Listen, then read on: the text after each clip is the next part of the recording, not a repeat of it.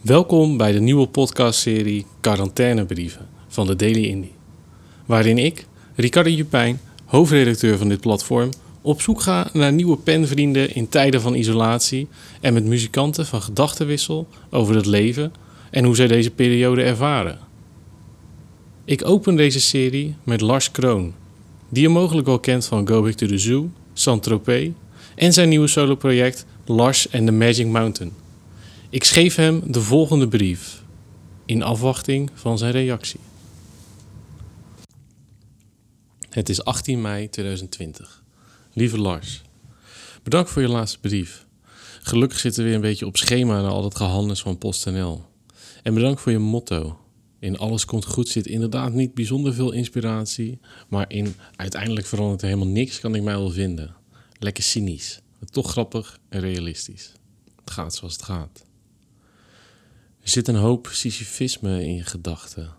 Om toch maar weer elke keer die steen de berg op te duwen. Hopend op iets moois, op ook maar een kleine verbetering. Ik denk dat dat ook de enige manier is om elke dag weer op te staan en aan de slag te gaan. Plus het feit dat het waarschijnlijk ook leuk is om te doen. Wat je schrijft over authenticiteit en oprechtheid, precies zoals ik het zelf zie en hoe ik alle muziek selecteer die we ook behandelen bij de Daily Indie. Het maakt mij niet direct uit hoe iets klinkt, maar of ik het voel en of de muziek echt is. Het zijn natuurlijk criteria waar je geen reet mee kan, maar dat is denk ik ook het mooie. Het is niet te meten en er zijn geen voorwaarden. Het komt binnen of niet. Zo simpel is het daarentegen ook weer. Voor de rest vind ik het vaak maar geneuzel. Ik wil vooral muziek en kunst horen en zien die recht uit het hart komt en raak. Het doet mij denken aan translatio, imitatio en emulatio. Het proces zoals dat bij vrijwel elke kunstenaar gaat. En het is interessant om dat te duiden, maar daarin zit voor mij niet de waarde van de muziek, of dat het daarmee wel of niet cool is. Wat dat betreft is de muziekkritiek net zo'n dinosaurus als de mensen die ze al decennia schrijven. Ik vind die ouderwetse recensievorm ook zo afgezaagd, zo'n half stukje waarin je net niets leest. Liever krijg ik dan een goed gecureerde playlist of een verhaal dat echt de diepte ingaat en laat zien waar die muziek precies vandaan komt en wie de persoon erachter is. Maar dat is mijn mening. Nog steeds zijn recensies een soort maatstaf om muziek te beoordelen. Fuck dat. Mensen bepalen zelf wat ze goed vinden of niet. Daar hebben ze toch geen opsomming van het persbericht met wat eigen bevindingen voor nodig. Het is 2020 en het lijkt nog steeds op de kunstjournalistiek uit 1920.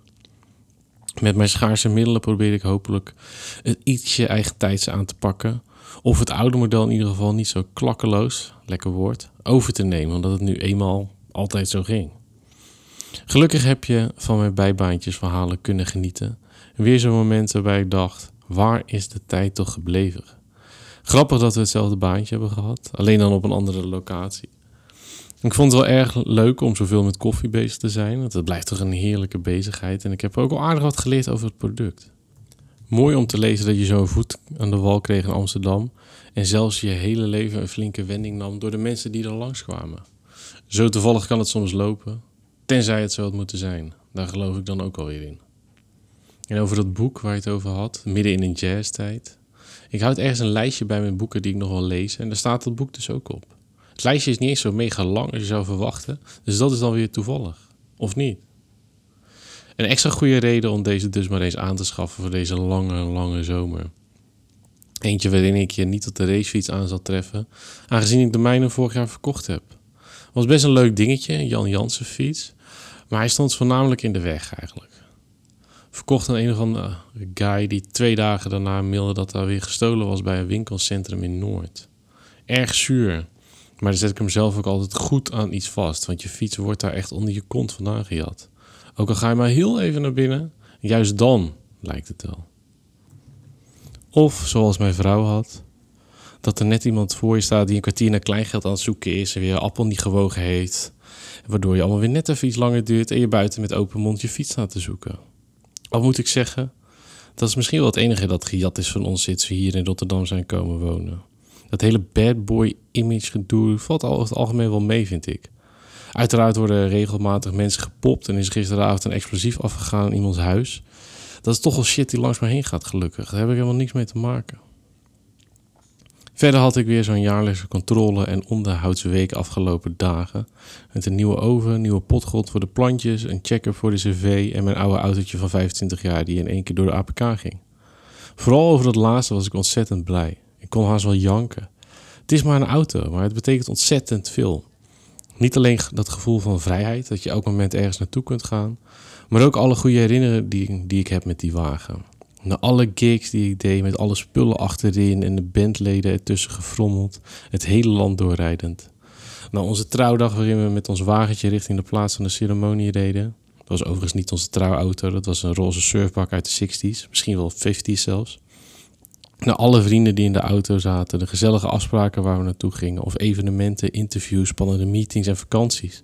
Dat autootje was overal bij en ik rijd er al bijna tien jaar in.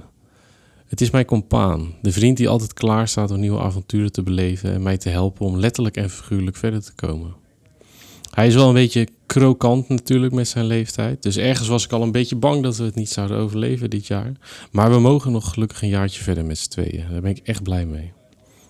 Ik denk ook regelmatig na over de dag dat ik afscheid zal moeten nemen van mijn trouwe wagentje. En het doet altijd een beetje pijn, moet ik zeggen. Het is een vreemde band die je kunt hebben met zo'n ding, maar het is ook wel weer mooi. Over jouw vraag aan mij. Ik zou hem graag beantwoorden, maar om eerlijk te zijn heb ik echt geen idee wat er nou precies staat. Hoeveel vergezicht gedachten met dat kleine gekke mannetje achter de deur en in welke gedaante? Verklaar je nader, want ik heb even geen idee over welk mannetje het nou precies hebben. Verder ben ik in deze matige tijden maar eens gaan storten op de literatuur en bezig met dat mooie verhalen voor karakters waar we het eerder al eens over hadden. Ik heb bijna een flink artikel over Naguib Mahfouz afgerond, de Egyptische schrijver die in mijn geboortejaar de Nobelprijs won. Als onderdeel van het stuk doe ik meestal een interview met iemand die veel weet over de schrijver of het onderwerp. En ik heb via wat mailtjes gegevens van iemand gevonden die bevriend met hem was en nog met hem heeft gewerkt. Heel erg nieuwsgierig of dat gaat lukken. Het zou wel echt gek zijn, maar we gaan het beleven. Ondertussen ben ik aan een nieuw portret begonnen. Een duik in het leven van Joseph Conrad. Heb jij wel eens iets van hem gelezen? Of heb je nog een mooie lied of anekdote over hem? Ik vond het al best aardig. Daarbij heb ik ook al een volgende in gedachten. Ik heb de bio al in huis. Balzac. In Nederland volgens mij niet echt een bekende schrijver. Behalve door zijn naam dan. Vrijwel niets van hem is nog in druk op een of andere manier. Gek eigenlijk. Of niet. Ik weet het niet. De lijst aan auteurs is echt eindeloos en liefst zou ik ze allemaal tegelijkertijd willen schrijven. Maar ik denk dat ik mij daar deze zomer maar eens lekker mee bezig gehouden in plaats van het festivalseizoen.